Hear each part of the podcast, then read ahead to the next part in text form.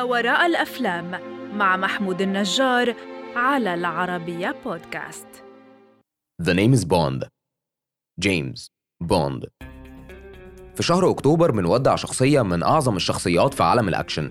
بنودع دانيال كريج في شخصية جيمس بوند. 15 سنة من العظمة والمخاطرة والإبداع. عشناهم مع دانيال في خمس أفلام كانوا مليانين بالصعوبات لكن في النهاية نجحوا وسابوا بصمتهم. قبل النجاح ده كان في رحلة طويلة وقصة بتفاصيل ممتعة. جاي أحكي لك عنها النهاردة في حلقة جديدة من بودكاست ما وراء الأفلام المقدم من العربية بودكاست. هحكي لك عن 15 سنة من الإثارة والحماس مع جيمس بوند الأشهر. حلقة النهاردة مختلفة لأننا بنحكي عن سلسلة أفلام مكونة من 25 فيلم لثمان ممثلين قاموا بشخصية جيمس بوند. لكن كلامنا الأساسي هيكون عن دانيال كريج اللي قدم الشخصية بشكل مختلف ومميز. في البداية خليني أقولك إن جيمس بوند هو شخصية خيالية ابتكرها الروائي إيان فلامينج سنة 1953 والاسم جه من كتاب في مكتبة فلامينج عن الطيور لواحد من الباحثين وكان اسمه جيمس بوند. بوند هو عميل بريطاني سري شغال في MI6 ولقبه الرمزي 007 007 وده أكتر رقم هتسمعه خلال أفلام جيمس بوند. لو فاكر إن دانيال كريج هو أول ممثل قدم شخصية جيمس بوند أحب أقول لك إن قبل دانيال في سبع ممثلين قدموا شخصية بوند.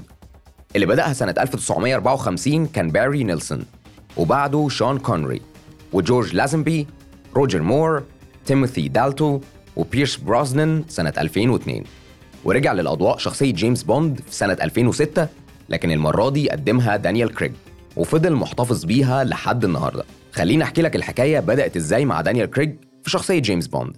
في سنة 2005 تواصلت Eon Productions مع دانيال كريج لتصوير جيمس بوند. وبيتحكي إن وقتها دانيال ما كانش متأكد من موافقته. بالعكس كان متردد. باربرا بروكولي المنتجة بتقول إن وقع الاختيار على دانيال من وسط مئات الممثلين.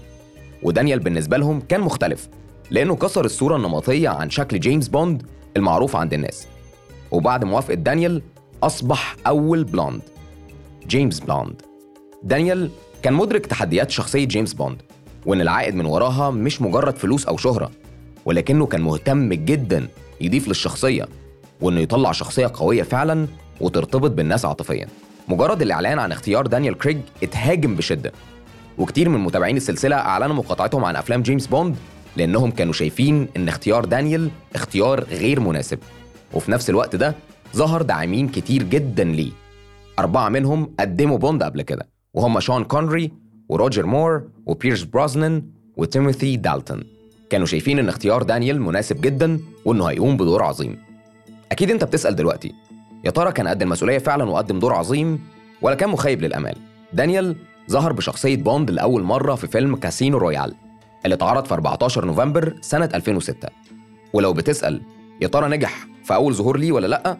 خليني أقول لك إن الفيلم حقق أكتر من 594 دولار أمريكي في جميع أنحاء العالم. وبكده أصبح الفيلم الأكثر ربحا في سلسلة جيمس بوند اللي كان نزل منها وقتها 20 فيلم. وفضل الأعلى في الأرباح لحد صدور فيلم Skyfall اللي أحكي لك عنه كمان دقايق.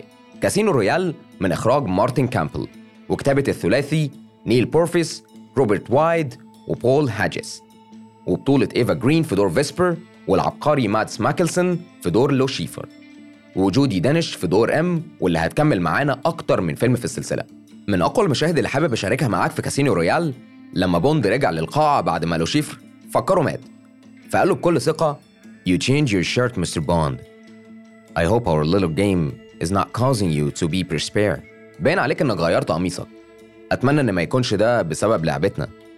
فرد عليه بوند بثقة وكبرياء وقال له A little.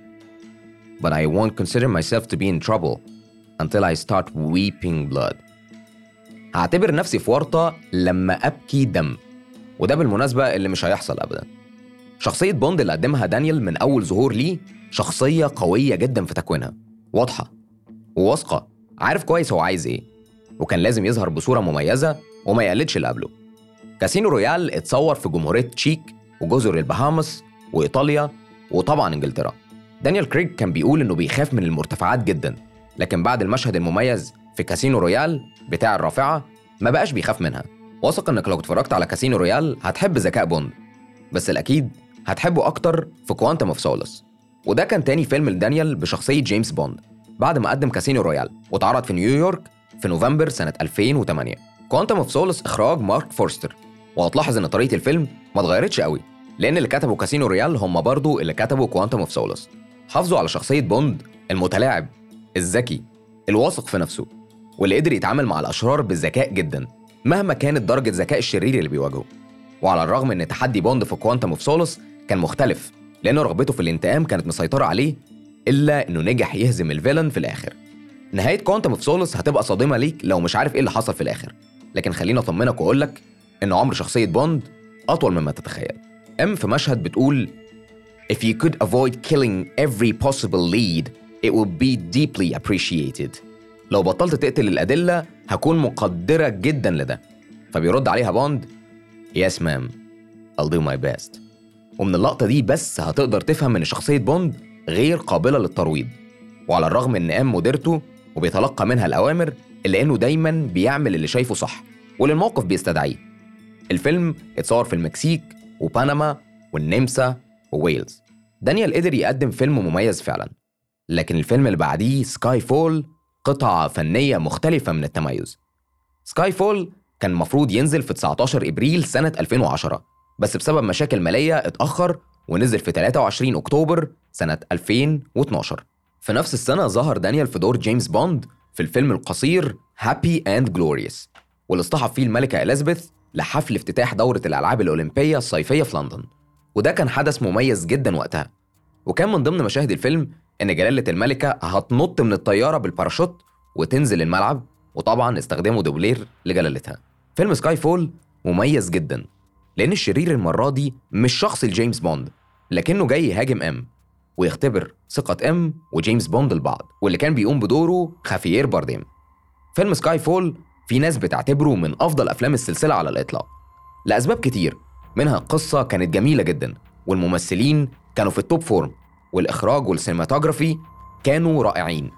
الفيلم اتصور في تركيا واليابان واسكتلندا وإنجلترا. Skyfall من إخراج المتميز سام مينديز ولو ما تعرفش فسام هو برضو اللي أخرج فيلم 1917 سام ما قدمش لينا Skyfall بس لكنه كمان أخرج الفيلم اللي بعده لجيمس بوند فيلم Spectre واللي اتعرض في 2015 ووصلت إيراداته ل 880 مليون في العالم.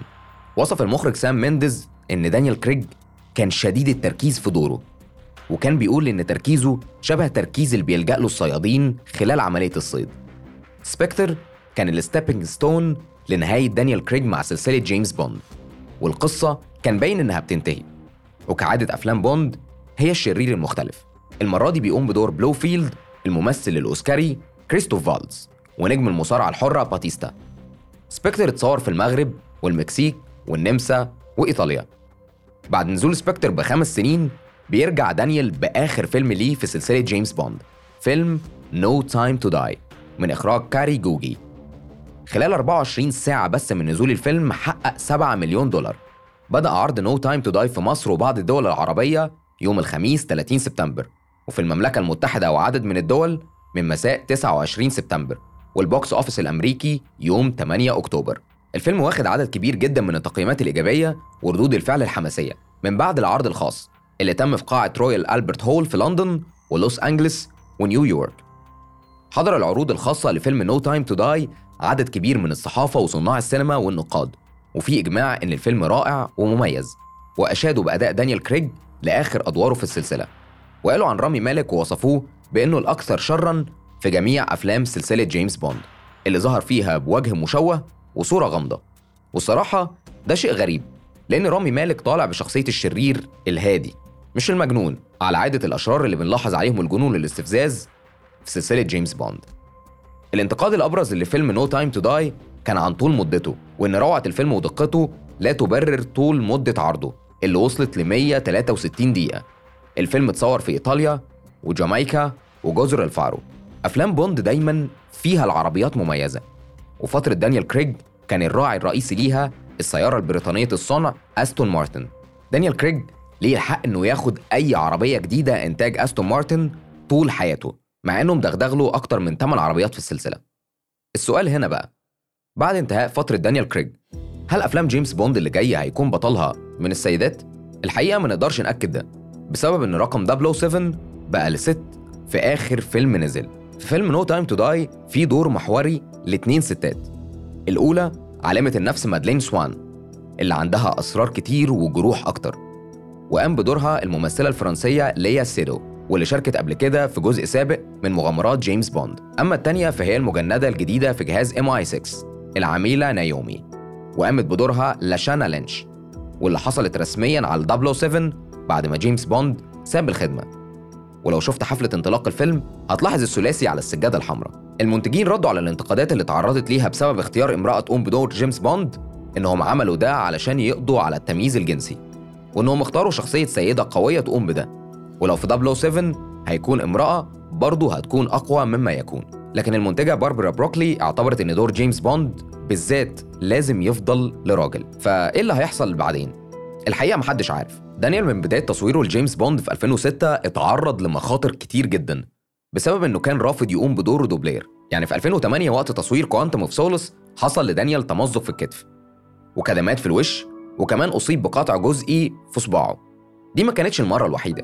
في فيلم Skyfall سنة 2012 حصل تمزق في عضلات السمانة. وقت التصوير وقال It's not about the recovery because you know you can recover.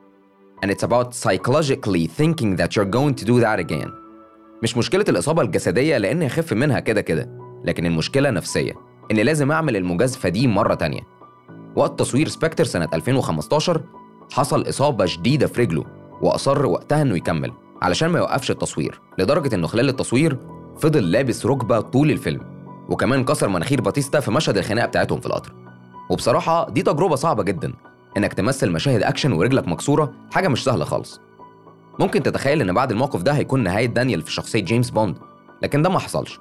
بالعكس تم إقناعه بالرجوع للمرة الأخيرة في No Time to Die وبكده أصبح الممثل صاحب أكبر عدد من الأفلام لشخصية جيمس بوند الشهيرة.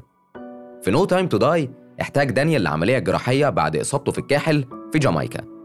باين إن شخصية جيمس بوند ابتدت بإصابات وانتهت برضه بإصابات. في تصريح لدانيال كريج لما اتسأل ليه طول في شخصية جيمس بوند رد بسخرية آه كنت بتعالج. لكن مش ندمان على ده وفخور بدوره كجيمس بوند. ووضح إنه كان محتاج يرتاح شوية بعد Spectre وإنه كان بيسأل نفسه هو الموضوع مستاهل؟ الحقيقة مش دانيال بس اللي اتصاب. خلال 60 سنة من بداية السلسلة وإنتاج 25 فيلم كان دايما بيكون في إصابات سواء للدوبلير أو الممثلين وحتى المصورين. وأحيانا بيكون في إصابات جماعية. دلوقتي خليني أسألك هل No Time to Die كان الختام المثالي لدانيال كريج في عالم جيمس بوند ولا كان ممكن يبقى أحسن؟ وهل تتوقع أن أفلام جيمس بوند اللي جاية يبقى أبطالها من النساء بسبب اللي حصل في No Time to Die؟ مش عارف أنت شفت No Time to Die إزاي لكن قصته كانت واضحة وبسيطة ممكن تختلف أو تتفق معايا في ده بس يهمني إنك قدرت تشوفه من منظور خاص بيك لو ما اتفرجتش على أفلام جيمس بوند اللي قدمها دانيال كريج مستني إيه؟ ولو اتفرجت عليها إيه رأيك؟ شاركني شفتها إزاي؟ وهل فعلا وجهة نظرك كان اختيار مناسب لدانيال كريج من 15 سنة؟ ويا ترى مين اللي هيكون الوجه الجديد لجيمس بوند؟ هستناك تشاركني رأيك واستناني الحلقة اللي جاية في فيلم مختلف هنشوفه بمنظور مختلف في بودكاست ما وراء الأفلام المقدم من العربية بودكاست كان معاكم نجار محمود النجار